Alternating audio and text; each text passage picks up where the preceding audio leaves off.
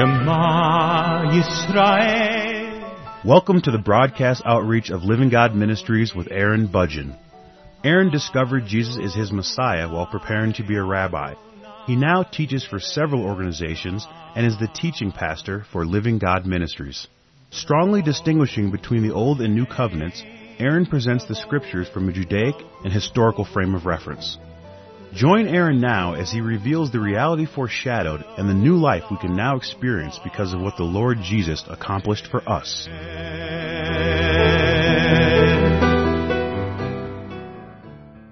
I'm presenting a series of programs on the book of Romans, and today's program is a continuation of the previous broadcasts.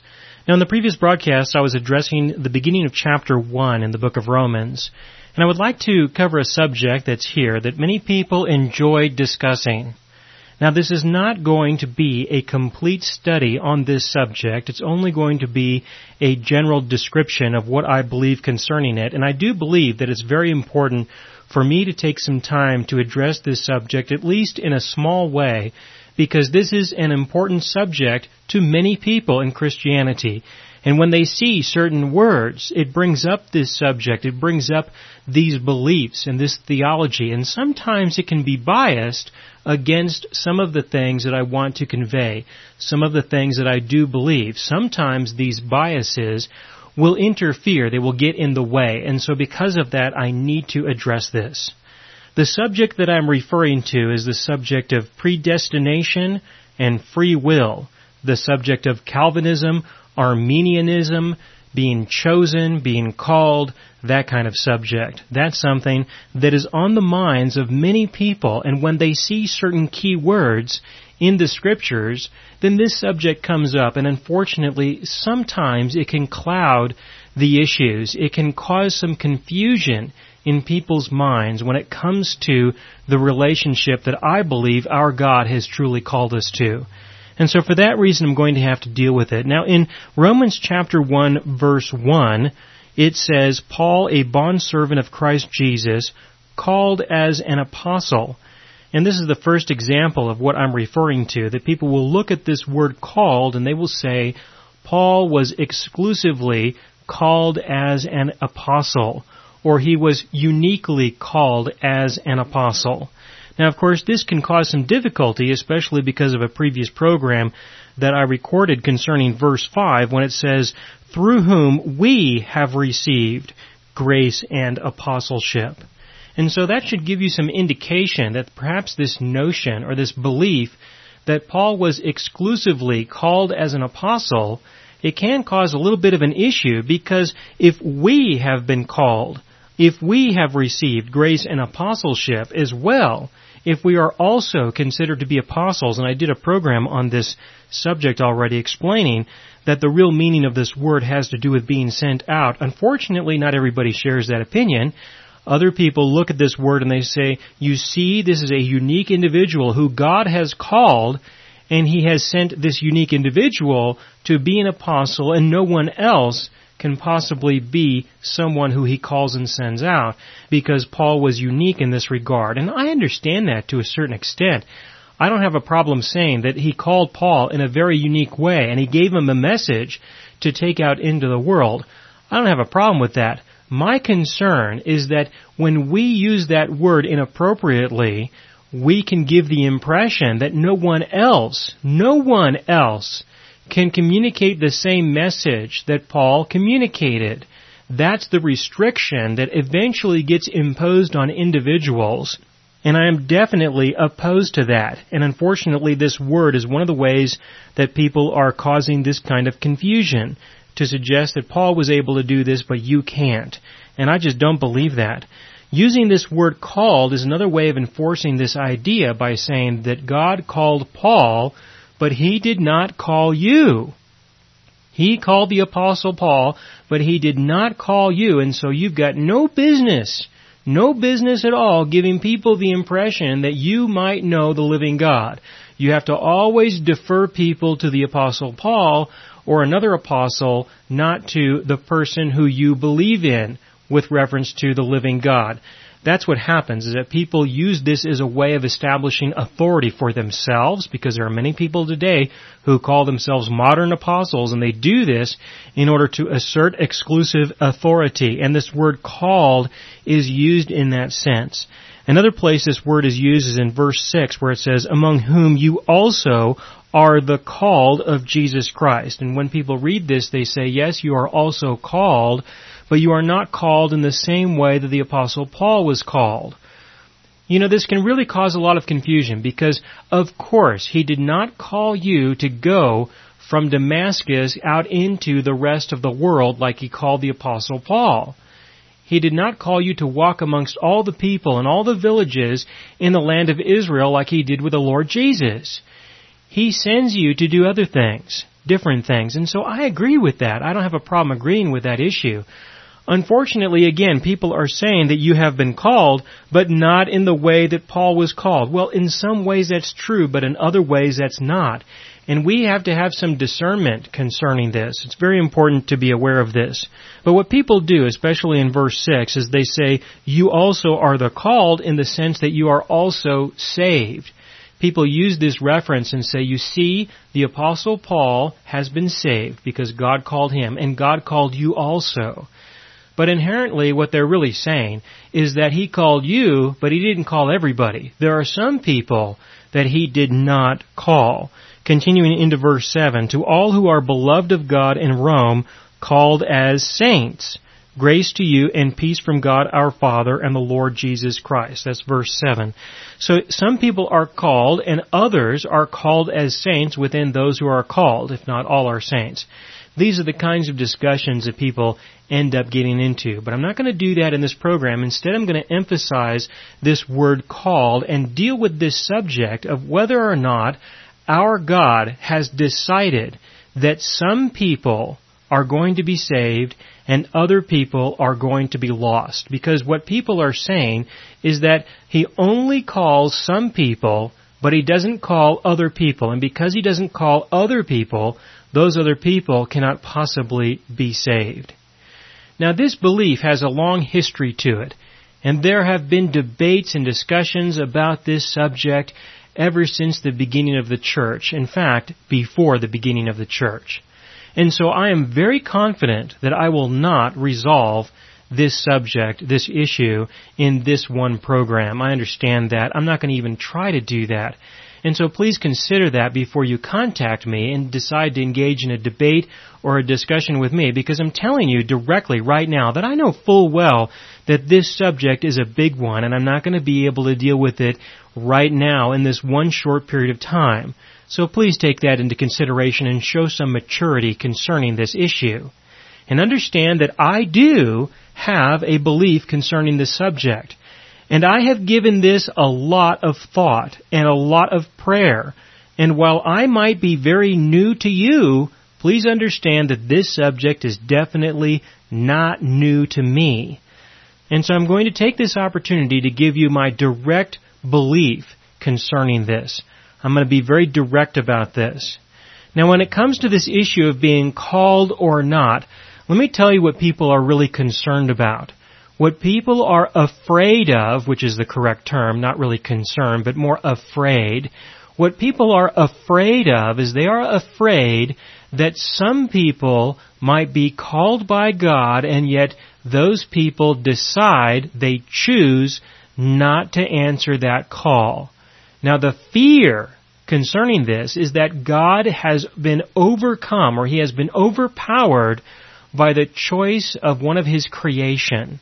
And for many people, this is considered to be totally unacceptable to suggest that God would want someone to be saved, that God would want someone to be in his heaven, and yet somebody, this person, would decide that they don't want to be there. And because they decide that, God has been overcome by the choice of this individual. And for many people, this is unacceptable.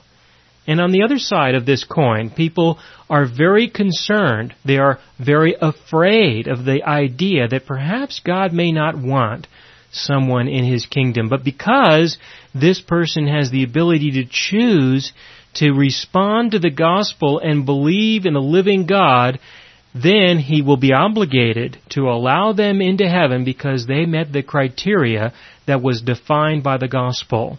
This is another fear that people have that they will overcome God's desire in the event that God does not want someone in heaven. But this is not as popular as people being afraid that some people will not make it into heaven when God wants them to be there. Now, that's what people are really concerned about. And so while people are discussing this subject, when you are discussing the subject with others, you need to be aware that what you might be arguing is not necessarily what is important to them. That you might be talking about whether or not people have free will, but the reality is that this debate is never going to end because the real problem is, is that they are frightened. They are afraid of the implications of conceding to your argument. That there are other fears, there are other issues. And for the most part, you're going to have to deal with those if you're ever going to come to a conclusion to these kinds of discussions. Perhaps you have had these kinds of discussions with people and you found that they can go on for hours, for days, for years. And you may feel as if you're just going around in circles and not getting anywhere. That's normally because you're not really dealing with the real issues that a person is really concerned about and they may not be willing to let you know what they are really concerned about, either because they don't want to admit it themselves, or they themselves may not be fully aware of what they are really concerned about. And so this is an important subject to understand. Now I believe, concerning this issue of calling, is that I believe that our God has called out to everyone. He has called out to the entire world. But in calling out to the entire world, He has called out something. And what he has called out is that he is willing to offer mercy for anyone who is truly willing to receive his mercy for their sins. That he is willing to offer them his mercy, his forgiveness to anyone who is willing to receive that. But if a person is unwilling to receive that, he may full well forgive them, but that forgiveness is in the context of his willingness to forgive them for his own benefit, not really for theirs. He forgave us because of what he did on the cross 2,000 years ago. He already provided for forgiveness. But it doesn't mean anything to people unless they are willing to acknowledge that they have a need for it. So from the people's point of view, they do not really understand that they have already been forgiven, and so we speak to them in the context of He is offering them something, when in reality He has already given them His forgiveness. But He does that so that He can offer them the restoration of the Holy Spirit. And as I have explained many times, the restoration of the Holy Spirit is what truly saves an individual and the forgiveness of sins is what makes that salvation possible because with the complete forgiveness of sins, there is no sin that could cause the Holy Spirit to depart from anyone ever again. And so they are made alive by the indwelling presence of His Spirit. They are resurrected from the dead by His indwelling life. And that that truly is salvation. So He calls out to the entire world saying, hey look, this is what I have to offer. This is what I have to offer, and this is the criteria that I have established by which a person can respond, be saved, and enter in to the kingdom of heaven. So what he has established, what he has predestined, is the criteria by which an individual can be saved. That criteria is acknowledgement that you have sin that needs to be forgiven, accepting the forgiveness that he has offered, acknowledging that you are spiritually dead and accepting the free gift of life. With that criteria being understood, a person can be saved, but a person has to choose to believe in the true and living God. They have to choose to believe that what He is offering is real, because it is. And they have to choose to accept it under His conditions.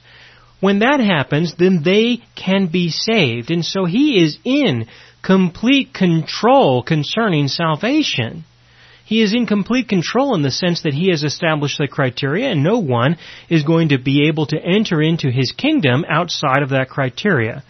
So I personally do not see that he has given up any of his sovereignty, any of his power, any of his control by allowing people the freedom to choose whether they want to respond to what he is offering or not. But there are many people who are frightened, who are totally terrified of the idea that people might have the ability to make choices in their own life concerning what they're going to believe and what they are going to do. And there are many reasons for that, many reasons why they are terrified. I understand that, and I can't deal with that in the short amount of time I have in this program. I just want to acknowledge it, that that is the reality. But let me tell you something concerning this, and that is that your God is trustworthy. That if He has given people the ability to choose what they are going to do, what they are not going to do, what they are going to believe, and what they are not going to believe. Yes, it is true that people are going to choose evil. That is true. But you have got to trust Him concerning this. You have got to trust Him because He is trustworthy. And if you don't trust Him, then you're going to be totally confused. That's why it's so important. You have to trust Him and believe that if He's going to allow people to do that, that yes, there is great cost involved, great suffering that will result. But the benefit, the value, the results are worth it. That's the issue. Is that you must trust Him, that He knows what He's doing, and that if He's going to allow people to have free will within the boundaries of His sovereignty, that it's okay, and things will still work out as He desires. What does He desire? He desires a people who will turn to Him for who He is, not because they have to. People are very concerned about this subject. Let me give you another example. When it came to the fall of humanity, Adam and Eve, Adam and Eve ate from the wrong tree, didn't they? In Genesis chapter 1, 2, and 3, we have the description of the creation, the law, and the fall. And I suppose you believe that when Eve ate from that tree and then Adam ate from that tree, I suppose you believe that it was God who made them do it, don't you? That's what you really believe, isn't it? You don't really believe that they had the choice. There are many people who don't really want to believe this. That's what I mean by that. I'm not saying that you, as in everyone who is listening to this, there are some people who are listening to this right now who believe that Adam and Eve ate from the wrong tree because God wanted them to eat from the wrong tree that there is no maverick molecule in the universe. There is no free will. There is no choice. There is no ability. There is only what God decides and there is nothing else. There are many people who believe that. And there are reasons why they believe that. I understand that. And some of them make perfect sense from a logical point of view. I can't deal with that right now. I'm only saying that there are many people who really believe that Adam and Eve did not have that choice. And so this is what it sounds like. It sounds like when Eve said that the devil made me do it. Remember that excuse? Eve said, the devil made me do it. The devil deceived me. God should have responded. He should have responded, and this should be recorded, shouldn't it? He should have responded to Eve and said, No, Eve, you're wrong. The devil didn't make you eat from the tree of the knowledge of good and evil. He didn't do that. I did. I'm the one who did that. That's what we should see there in Genesis chapter 3, isn't it? There are a lot of people who believe that, and I want you to know that I just don't share in that. I just don't believe that. I really don't. I believe she ate from that tree, and Adam ate from that tree because they wanted to. And the reason why they wanted to was because they were deceived by the serpent. And the way that he deceived them was by saying, don't worry, God cannot be trusted. God cannot be believed in. Believe in me instead. Trust me instead.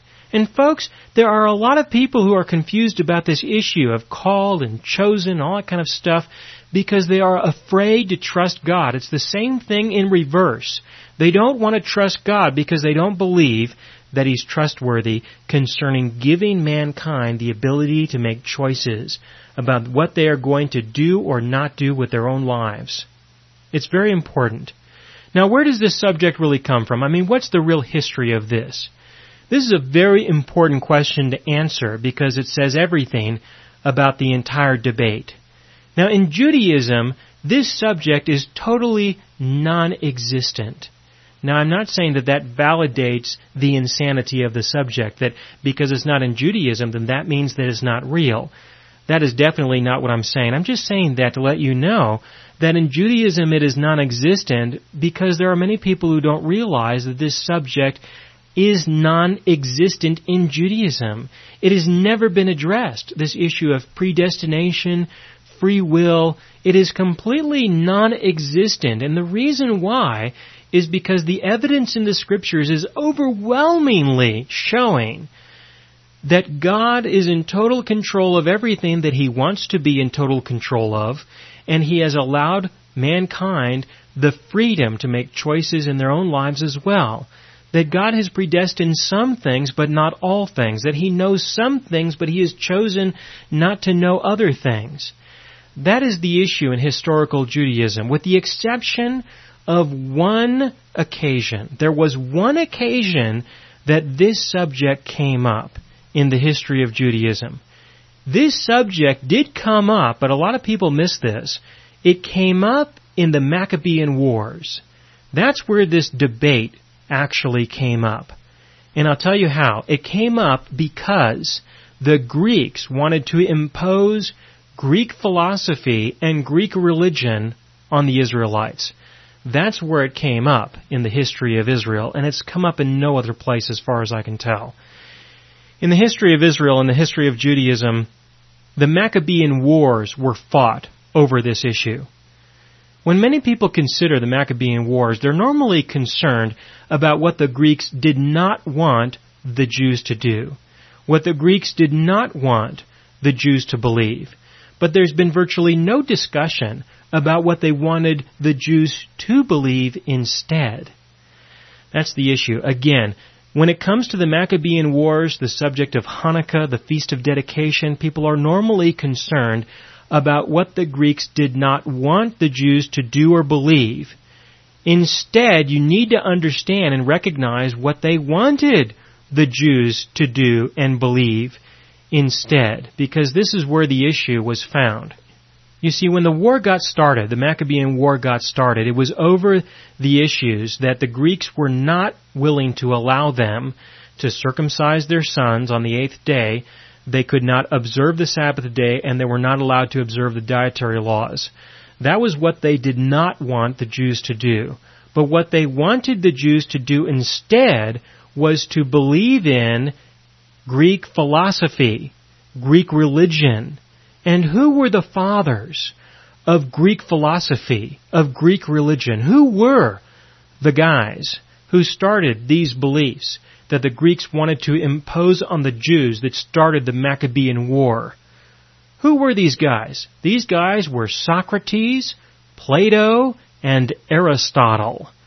That's who came up with the religion of Greek philosophy and of the gods of the Greeks who were the personification of the philosophies that were established by Socrates, Plato, and Aristotle.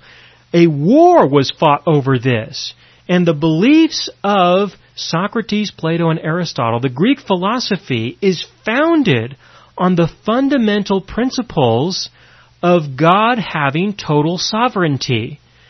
It was founded on the idea that mankind does not have free will. Now there was some competition in there, whereas some Greek philosophers believed that God was sort of outside in outer space looking at us through a telescope, watching us duke it out amongst ourselves. There were some competing views. I understand that. I know about that. The issue is though, is that the predominant beliefs had to do with the fact that God knew everything, that He was everywhere, that He had no emotions, that He could not be affected by people who He created. These were the beliefs of pagan Greek philosophy, and the Jews fought a war over these beliefs. But what happened with the Christians? The Christians embraced the beliefs that the Jews fought a war over. Now, I'm not saying that that means that the Jews were right because obviously they rejected the Messiah when he arrived. And so I'm not saying that that means that the Jews were automatically right concerning this. I'm only saying that people do not understand that a war was fought over this issue of chosen, of called, of predestined. A war was fought over this. The survival of the Israelite people depended on this, and the Christians have embraced it. The Christians have embraced this. How can I say that? It's easy. Check any standard encyclopedia on Augustine, Saint Augustine. And I quote from the Encyclopedia Britannica on this one, and that is that he is the dominant personality of the Western Church of his time, generally recognized as the greatest thinker of Christian antiquity. Why? Because he fused the religion of the New Testament with the Platonic tradition of Greek philosophy. That's why I say the Christians have embraced pagan Greek philosophy where the Jews were willing to fight a war over it. And so when it comes to the subject of being called and chosen, all that kind of stuff, I personally believe that the confusion exists because people have embraced pagan Greek philosophy instead of considering that God has established the criteria and the boundaries and we get to function within that criteria and within those boundaries. Now again, the real issue here is that people are afraid that people will be able to make choices outside of God's desire. They are afraid and unwilling to trust God when it is considered that He has given us the ability to choose to do good or evil because the outcomes will cause great suffering in the world because people will choose to do that which is evil in addition to choosing to do that which is good. So the subject is big, but I do not see this subject in Romans chapter 1 when many others do, and I have to mention that when presenting this study on Romans.